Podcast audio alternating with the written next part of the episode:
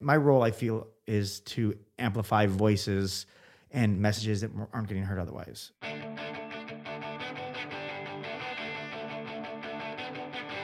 Hi, everyone, and welcome to Making Ways, the podcast all about the unexpected paths to a creative career. I'm your host, Rob Goodman, and on today's show, we have Stuart Schuffman, who is otherwise known as Broke Ass Stuart. He runs the website brokeassstuart.com and he's done a ton of things. He's got books, he had a show on IFC, he ran for mayor of San Francisco. So we talk all about Stuart's path, and he's a really creative, super high energy guy. And I really loved meeting him. He's been such a part and a staple and a contributor to the creative community here in San Francisco for so many years. It was really a blast to get to know him. I also want to let you know that this episode has some cursing and has some F bombs from Stuart. So, just in case there's any little kids in the room or you want to be aware of the language to come, just wanted to give you a heads up. I'm excited for you guys to hear the episode, so let's get started. Stuart, welcome to the show. Thank you for having me. Yeah, it's great to meet you and talk to you. I've heard a lot about you, and uh, you've got you know quite quite the big reputation in the Bay Area. you've been doing your thing for a while with Broke Ass Stuart, and I want to kick off and ask about this kind of evolution that's happened on the site because it started out more travel, food, kind of this frugal lifestyle, mm-hmm. hence the title, and it's moved into more advocacy and kind of a voice for the underground and the working class and all of that. When did that transition happen and what kind of like spurred it on? Oh, that's a good question. So there's I've always had a big mouth on me and I've always been thoughtful and cared about things that were bigger than myself. Um, but you know, and, and, the the I've always been a, um, a socialist uh, since I since I was learned that like you don't have to steal from people all the time. You know, like once I realized you could share and there's ways you can do this. Like so, at a young age, I, I had, had had these principles, and they they were they did work themselves out in my writing to a certain extent. But like uh, as I've gotten older and gotten more articulate at what I'm doing, and also as we've hit this, I mean, I'm just a product of the world around me. You know, but uh, there's a lot of this going on, and I just happen to be a loud voice. You know, um, I got to a place where for some reason people fucking listen to me, and because of that. Um, it allows me to amplify voices that wouldn't get heard otherwise. So another funny thing about my website is that, well, if I knew that I'd still be doing this, and especially doing this in this way, when I started this when I was like 23, yeah, I'm 37 now. Like, I don't know if I would have chosen the name Broke Ass Stuart. There's a, there's a lot of issues I have with that. So many, but um, but so but people, I was realizing like we have we have tons of writers, we have dozens of writers, right?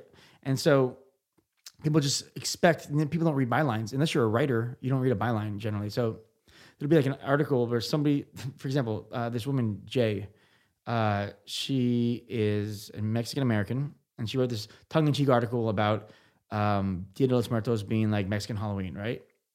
But for some reason people thought i wrote it.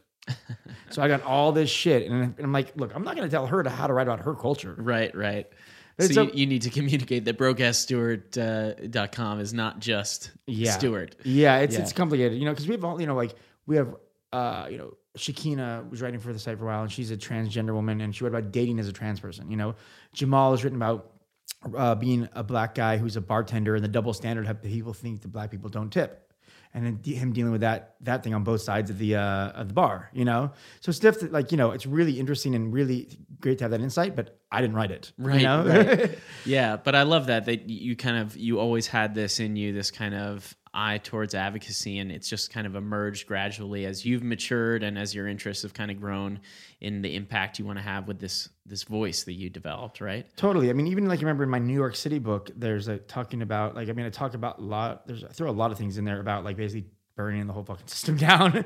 A bit like you know uh and how because uh, there, there's this this store in lower manhattan i imagine still there. I think it's called like 21st century or something like that. It's not, it's not Forever 21. Things like Century 21. Oh, Century 21. Yeah, yeah.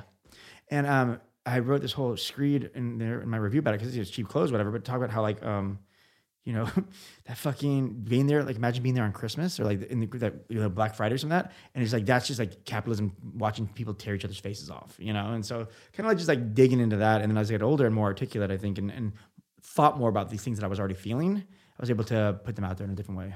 So you give talks, you write, you do a lot of different things, and you're kind of building this multimedia platform. I'd love to get a sense of what a typical month, even though it may never be typical, like what is what's the pie of your creative work life look like? Like what are the different slivers that make up everything that you're doing? I work from home mostly, and I like it's weird because uh, I'm naturally an outgoing person, Right. Uh, and as I've gotten older, I've, I've know, worked from home for so long. I've, I've started to need more alone time when I don't have it. But um, I, I spend a lot of time alone. And then the opposite is then I also spend the opposite time really social and really out there. Right. You know, um, But is that alone time like what what projects are you heads down on? there's so many. Like I mean, the the best thing and the worst thing about me is that I want to do everything, and I'm and I and I comp I accomplish more things than I than I think most people in terms of like fi- finishing projects I start. But um, but I also want to do everything. You know, like I don't care if I make money. It's I mean, it's terrible. I'm really bad at making money. Uh, but I just want to make things. I want to create things that, that touch people, whether that makes them laugh or makes them feel like nostalgic feelings or makes them pee in their pants. You know, like I want people to emote. Yeah. And um, I get to do that. It's pretty cool. So I mean, but you know, so it varies. Like for example, last night I helped present a um, myself and my buddy Stroy Moyd, who's a very funny comic.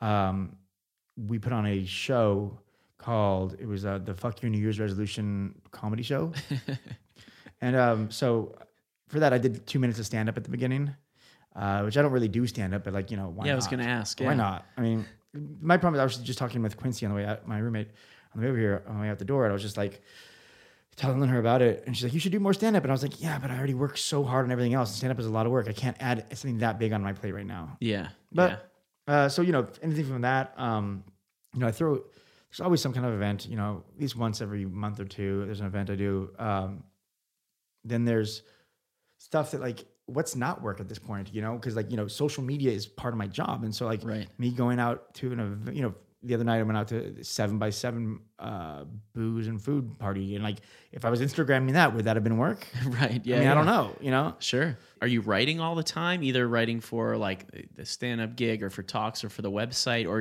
are you working on like new books? And I'm things never like that? writing. I'm barely writing. It's terrible. Okay. I spend most of my time trying to keep this whole thing afloat, to be honest. Um, The whole thing meaning like all the different things you do and the website. mhm, trying to find money to make it happen.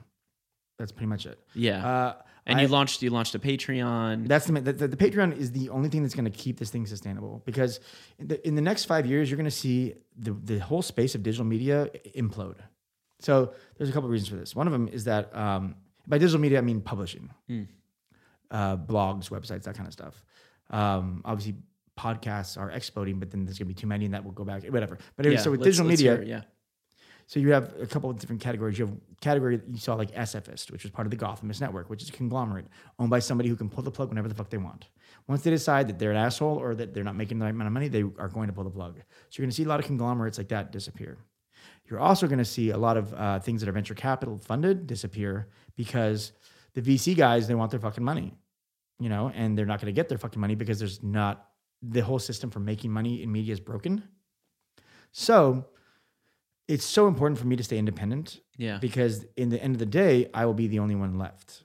And I don't mean this from a competitive standpoint because I'm not a very competitive person. I just want to do stuff and I just Yeah. want to, but that's just how, how it's going to break down. So like for this, and, and I think, look at what I do is like, is a resource for the community, you know, whether you're, you know, people have like found events to my website and, and then met each other and fell in love and got married, you know, people have found out, you know, a protest that they didn't know about and they go show up and they, they voice their fucking opinions. You know, like, Yeah. it's a re- community resource and you know getting the community to realize that the things that they consume for free cost money to make is a difficult thing Right. because we have if a generation is 20 years we've had an entire generation of people getting stuff for free since napster came out that's Yeah. 20 years ago that was 1998 Yeah. 1999 so it's hard to get people to realize the things that they get for free cost money to make so the cool thing about patreon is people are starting to realize that we're at over $1200 a month which is great Yeah. we need to get to $4,500 a month to be fully sustainable.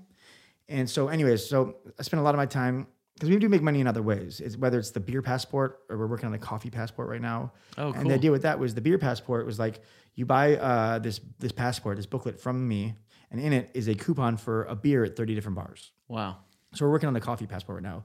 We've done a few passports for beer. We've done one, you know, a couple in San Francisco, a couple in Oakland. They're very successful, and they do a huge job of helping keep this site afloat. Because Yeah. an article needs like literally like 1500 views before it makes a dollar. That's crazy. Yeah, that's a ton. Of like the banner ads, you know? Sure. Yeah, yeah. And so and that's what you were running for for the past many years, right? You're doing the advertising on the right. site. Yeah, so so really, so I spend time whether setting up these things or really like we have like direct advertisers. Like we work with the symphony a lot. Yep. Uh, work with cannabis clubs and stuff like that. Yeah. Trying to get to, to create content for them and run it on my site. Yeah. So you've kind of like, I mean, this happens in careers, right? Where you're kind of working your way up within your own organization. Yeah. So you're working on larger partnerships. How can the infrastructure maintain versus, like you said, not really doing as much writing as you did? You you want to work on the whole structure and and get things established and I don't want to do it. I have to do it. Right. I hate doing it. I'd rather write. I'd rather create, but I don't have that option. yeah. You know, so and, and luckily, like I've got a great team. Um, Alex runs the site with me. He does as much as I do, pretty much in terms of like partnerships and also writing and stuff. He probably does even more writing than I do. Ileana is fantastic. She does all the calendaring, all the she puts together the email blast. I've got a great, uh, great contributors. You know, uh, but it's hard. I pay terribly because I can't afford to pay well Right. because right. there's just not enough money. So it's all about figuring out, you know, how to make this fucking weird life that I have, Right. this weird, I guess, quote unquote, business that I have work. yeah. And that's what I spend most of my time doing. Hey everyone, I want to tell you about our partner Bond. It's a new creative conference here in San Francisco coming up on March 9th and March 10th, and it's all about how you can make a living out of your creative practice, out of your projects, out of your business online. And it's brought to you by the company BackerKit, which helps you organize and schedule and ship and do all the logistics for your Kickstarter campaigns. Bond is going to be an amazing conference. I'm so excited to be a part of it. I'll be speaking there about marketing, and you're going to hear from people who have built huge online communities that have helped their creative visions thrive online and actually built businesses around what they do. You're going to hear from people from Patreon, from Kickstarter, and really amazing speakers who are going to give you the tools and the inspiration you need to build your creative businesses online. Jesse Janae is going to be there, who I interviewed for the show a few episodes ago, and so many others. So check out bond.backerkit.com. You can get all the information about the conference, learn more, and definitely join in, grab a ticket, and join us. And be sure to follow Making Ways on Twitter at making underscore ways. We're going to be tweeting out a special offer code for 10% off for listeners so that you guys can get in the door at a reduced rate as well. Thanks so much to our partner Bond, and let's get back to the show. So let's rewind a little bit, uh, a couple or a few years ago now, where you ran for mayor of San Francisco. Mm-hmm. This is correct. Yeah, and I'm wondering if young Stuart would have predicted this kind of political turn, or this was kind of a, a shock to the system for you. Oh, I don't know. I think at any point in my life, I'd probably been like, yeah, I'm totally fucking doing that. But the fact that I actually did it is the difference. Right. You right. know? And what was the experience like? I mean, you, you you did it to push buttons, but you also, I mean, you had a platform. You were trying to, uh, you were trying to make change. Yeah. So, what was the experience like, and and and how did it go? And did you feel like being able to broadcast your message influenced things a bit? I, I like to say that the running for mayor was like, out of all the stupid things I've ever done, it was the smartest. Um, yeah. And what and what do you mean by that? Like it it, it actually helped make some change. Um, I think that it, it you know, because it was it was the year before 2016, Right. so it was this in a way this ramp up to getting people like because my goal wasn't to win. If I had won, we would all be in real big trouble, you, you know. Uh, so the goal was never to win, but the goal was to like get people to pay attention, get people to care, get people involved, and push ideas that that like a regular candidate may not have been able to push. And I, I checked all those boxes off magnificently, and it was great. Um, but you know, and by getting people focused and to care, like we had more people involved. I think for the coming year. Unfortunately, we still lost the the big election, but we had some great things happen locally. Yeah. you know. And so you grew up in San Diego. You went to school at UC Santa Cruz. Then you mm-hmm. came to San Francisco. And I was reading a, a a story where you were working in a candy store, and a friend's fiance came in. And tell tell me a little bit about about this. So you, the, this is where the seed planted of of becoming a travel writer. And so I want to hear a little bit about that. What was appealing about it for you and your first big break? So a few a few things there, but tell me that story and then tell me like what happened after that. Well, I um I've always loved travel. I've always liked writing. I mean, think about those words together. Travel writer. Yeah. Those are sexy words. Yeah, it's kind of the They're dream, right? sexy, sexy words. Yeah, yeah. Basically get paid to tour the world and, Right, and write uh, about write it. about it. Yeah. So I was 23. I was working in uh, Z Cioccolato in North Beach, which is a candy store that's still there. And um, this guy Andy Keith, who grew up in my neighborhood, down the street from me, he came in with uh, Melissa, who's his now wife. Um, and it was his girlfriend then, or his fiance, and they're, they're talking. And I hadn't seen the guy in years. Uh, he, was, he was older than me growing up. You know, she gave me a business card. On the way out, it said travel writer. I was like, shit, I want to be a travel writer. so I decided to become one. And I started making Broke Ass Stuart's Guide to Living Cheaply in San Francisco as, as a zine. So Uh, you yeah you saw it and you were like, well, I'm not going to go apply to something. I'm just going to I'm just going to do it. I'm just going to do it myself and start building it up. Right. I mean, I just like, I was like, I can, I can make a career. I can write and publish. I don't need anybody to do this. I can do this myself. And I sold them out of my backpack. And I was in like 30 stores in San Francisco doing all the distribution by my backpack and walking and bus pass, you know? So you started out making just printed zines, Mm-hmm. photocopied, and you you just get them around with, and they were for sale. or- Yeah, they're for sale. I mean, and originally it was like, oh, I can make a little extra money to go to Burning Man, you know? Yeah. And then uh, I went to Burning Man, and I, I've not been back since. Actually, Oh wow. Okay. I, it was it was a great time, but like, there's so many other cities to visit besides Black Rock City, you know. Yeah. But um, So did so and it did not start online. It was just paper. it started started uh, as a zine. Yep. Yeah. Yeah. I started as a zine, and then um, then uh, I did a couple of those, and they got quite popular. When the San Francisco Bay Guardian still existed, I, I won best of the Bay best zine two years in a row. Wow. That there used to be a best zine category because you know this is like 2003, 2004, or 2004, 2005, something like that. You know, so pretty early on. Yeah. Um, and what what did you love about making zines, and how did you how did you get into it? Were you just like, this is how I'm going to make it happen? I mean, I didn't. Th- I had no fucking clue I'd be doing this now. You know, I li- like. There's no fucking way I thought when I was 23 I'd still be doing this when I'm nearly 40, and that I'd be do on. You know, have done all these things. You know, there's no way. Uh, it, I'm also to this day though I'm not very good at long term thinking. I, I can tell you what I'm going to do next week. But I don't have a five year plan. Yeah. You know, like So the idea was like, I want to be a travel writer. This is a way to get the ideas out across the city. I'm to write this zine, get it out. And Yeah, and then what happened was uh, a good buddy of mine who I grew up with, Josh Katz. His uncle had been a writer at Lonely Planet in the '90s, and uh, he's lo- he's here. Uh, so uh, I gave a copy of my zine to him, and he gave it to somebody he knew at Lonely Planet, and they liked it. So then they let me do a trial for them where I did the you know this whole thing, and then they liked that.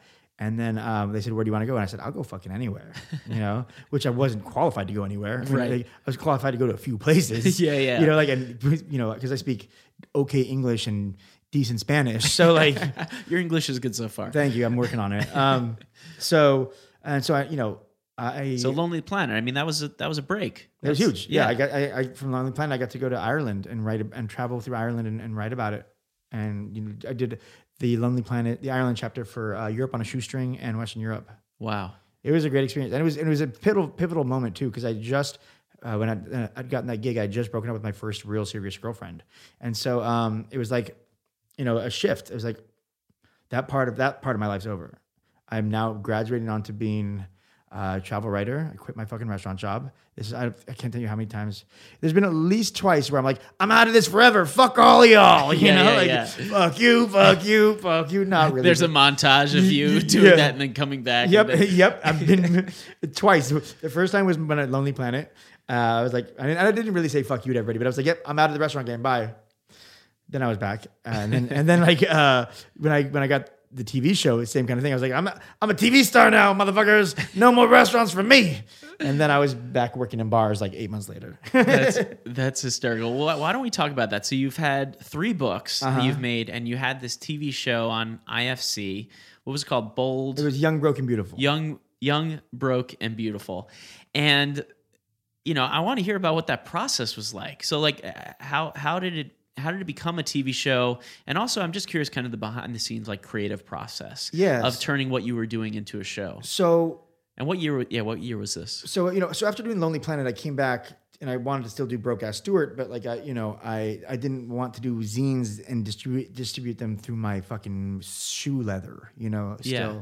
Were you thinking about like, oh, now I worked for Lonely Planet, like I'll be a I'll be a travel writer for hire, and I'll work for other companies. Yeah, I mean, I just learned the freelance. Yeah, Yeah, yeah, started yeah. to freelance that way. Yeah. Uh, but you know, uh, this is a true story. This is 2005 or 2006. I found a book deal on Craigslist. so yeah, uh, so my San Francisco book came out. It was Broke Ass Stuart's Guide to Living Cheaply in San Francisco. It was a book form of the zines I was doing. Great. It was like kind of a collection of the best of or organized. Uh, It was like all the information and then plus another third. Great. You know? And so then, um, and then the book deal was for two books. So then I moved to New York and I did the New York book. And so then I moved back here after being in New York for a year. And I did, uh, so when my New York book was coming out, um, I was interviewed by Gothamist, which no longer exists, RIP. And one of the questions was, what do you want to do next? And I said, I want a motherfucking TV show. Because I had just got into Anthony Bourdain's show, you know, and I was like, I was like, I can do that. And so I, once again, I was like, I, I want a TV show. How do I make? I'm gonna make this happen. yeah. And so, um, you put it out into the world. yeah, but but not in some like fucking like. Not, yeah. Yeah. I hate that shit. That fucking like you know if you just you just put it out in the world, the world provides for you. That is to me is like the most entitled white person shit in the world. you know, but I mean, I put it out there, I put out the intention, then I fucking hustle my ass off to make it happen. You know, Right, right. chased down every lead, called every motherfucker I could. You know, and- So, uh, so, so you, it's in the interview, and then and then and you hear yourself say it, and you go, wait, wait, yeah, yeah, that is what I want to do. So, yeah, so you made calls, you made lists, like who, So what happened was no, I put it out there, and it was in the interview, and a few some different uh, producers reached out to me, and um, I really vibed and connected with this guy Sam Erickson, and so we put our heads together, and um, we're like, let's make a show, you know? was every episode in a different city? Yeah. Yeah. So, but I mean, we shot a um, a pilot. The first time we shot was, and so I think I flew out to New York, Okay. flew out to New York, and he paid for it, and um, we shot this little pilot, ten minute sizzle reel, and then he showed that to somebody at um, IFC because his wife was in, in the entertainment industry. So uh, he showed it to someone at IFC, and they liked it, and they said, "Okay, we're going to give you some money to make one specifically for us." So we shot that here in San Francisco. Yeah. Another ten minute reel. It's fucking really cool because I mean, this was like San Francisco 2010. It was like before the fuckery that's now, and um, I still really, was really in love with the city then, and um, and it was it's a really cool little thing. And so we got back to IFC. They made notes. We made some edits, yada yada yada, and then they eventually gave it the green light. But from from the time we shot the first thing, for example, so my book came out in 2000, the end of 2008, right? So I probably started talking to Sam in 2009. Mhm. We didn't start shooting the actual greenlit TV show till 2011. Wow. So it took two years to make that happen. Yeah, just the development process, the the, the planning of it, the back and forth, the eventually Mm-hmm. getting everything. Uh, you said getting IFC on board, and Yeah, wow, two years. two years. You know, and, so, and then what happened? Yeah. and then um, the show, we we made a really great show. Actually, we made a fantastic show, but unfortunately, that's not the show that aired. um, we made a fantastic show, and the show that aired was good. So what do you mean? You guys produced a show, you handed it over, and then and they re. Every everything was in the can. Everything we shot was in the can and ready. But right about we put, right about the time we finished, IFC decided that it was now a comedy network, and we shot some funny stuff. But it wasn't a comedy show; it was a travel show that had some uh, funny moments. Sure. So they brought in a producer to on the back end to like one episode they literally put in slide whistles. They- Boop, and I was like, I, I threw a fit. I don't lose my shit very often. Yeah. But I threw a fucking fit. I was like, fucking slide whistles? What is this? Fucking Bozo the Clown shit? You know, like They tried to turn it from a, a, a travel show, you know, to to to comedy. Yeah, and they did it in, in post production. So like, so then there's a big fallout between um, the production company and IFC over it. So they didn't pick it back up. You know, unfortunately. I mean, it's still a great show. It's still a good show, and I still have like a number of. I still have you know, even today somebody on Instagram was telling me how they've been following me since uh, the show. Yeah. you know. So And I- have you thought about, or I don't know legally how it works? Like, is this something where you can bring to a travel channel or a different? I could. I mean, we, we went we went down those routes. Nobody was seemed interested at the moment. You know, Yeah. TV's a really fickle thing, and right now TV's trying to figure out what the fuck it's doing. You know, right. what I mean, right. so you know, I'm working on other projects. I'm always working on other projects. Yeah, yeah. You've done stuff on for YouTube and Yeah, yeah. different things like that. So I'm working on um, you know, a few other projects right now that hopefully maybe some web series that will hopefully happen. So when you were all the way back, when you were a kid, little Stuart, Mm-hmm. Did you have ideas around a traditional career job? I never wanted to work nine to five ever, ever, ever. really, even when you were what, what what was in you at such a young age where you're like, yeah, no, I don't want to do any of that typical stuff. Like, I'm just a weirdo. you know, I've always kind of just been uh, beating my own drum. did you grow up in a household where it was like really encouraged to just kind of be yourself, do whatever makes you happy, that kind of Mm-hmm. Yeah, very much so. My parents are awesome. So you're still figuring this out, but you have been doing it for a little while. Do you have advice for people who want to, you know, be creating content on their own and building media on their own and maybe looking back things you would have done differently?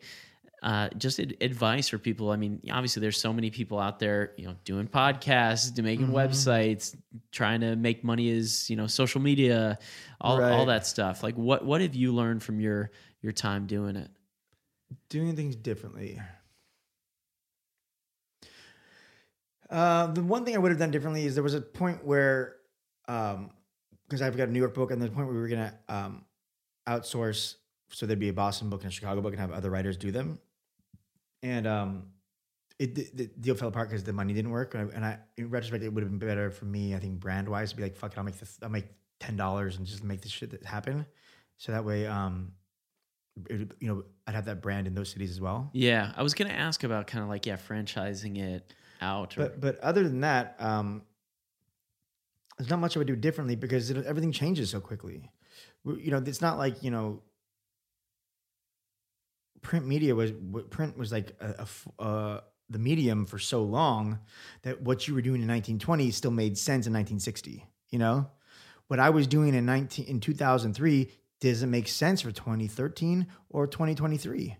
You know, so I've adapted in the best way I can, and it's worked most of the time. But like, it's I'm still um, can't keep up with like you know I'm, I've got a small team, so like you know I do so many uh, things, and and Alex and Eliana they do so many things that like really, at any given day I am doing social media, I'm doing marketing, I'm doing sales, I'm doing editing, right?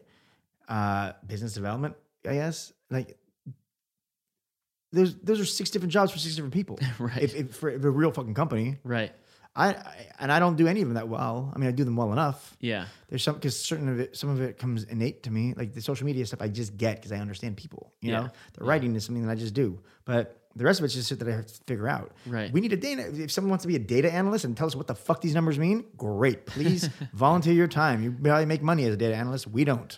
So like, but that, that's the, that's the thing, you know. And so, um, it's kind of knowing knowing what you don't know and, and trying to trying to fill in the blanks. Maybe that's something coming up for this year to to think about. Oh, what are the what are the brains we need to? oh, I know it. I just can't afford them. That's the thing. Like I know I know how to do what I want to do. I just can't afford it. Yeah. That's why the Patreon's so important. Yeah. If we can get this thing sustainable, if we can get this thing to forty five hundred dollars a month, so that we know that all the costs are covered, that I know that my I can pay rent, I know that my team can pay their rent, I know that I can pay my writers, I can pay my servers. That changes everything. Yeah. It's just, that's like so much less stress. Then we can focus on actual growth Yeah. and actually like bringing this thing that's really cool to so many more people. Stuart, it's been really, really great talking to you and uh, wishing you tons of success with the Patreon. Yeah, thanks for everything you do for the city, from advocacy to uh, shining a light on on voices that aren't usually heard and everything in between. Thank you for having me. Absolutely. Cheers. That was my conversation with Stuart Schuffman. I hope you guys enjoyed the conversation. It was really fun and really great to meet Stuart. Thank you so much for joining the show and being so open, as you always are, about your path, what you've been up to, and the real hustle that you put behind all the creative projects that you work on. You guys should definitely follow along with Broke Ass on all his social media, on the website, brokeassstuart.com, and everything in between for Stuart. Be sure to subscribe to our newsletter at makingways.co. And if you haven't yet, please leave a review on iTunes. It's a really incredible way for more people to learn about the show. Making Ways is engineered by Jim Heffernan at TTO Productions. Our intro music is by the Sandworms, and we've got some music by Jim Heffernan in the mix too. Thank you so much for listening, and I'll see you next week.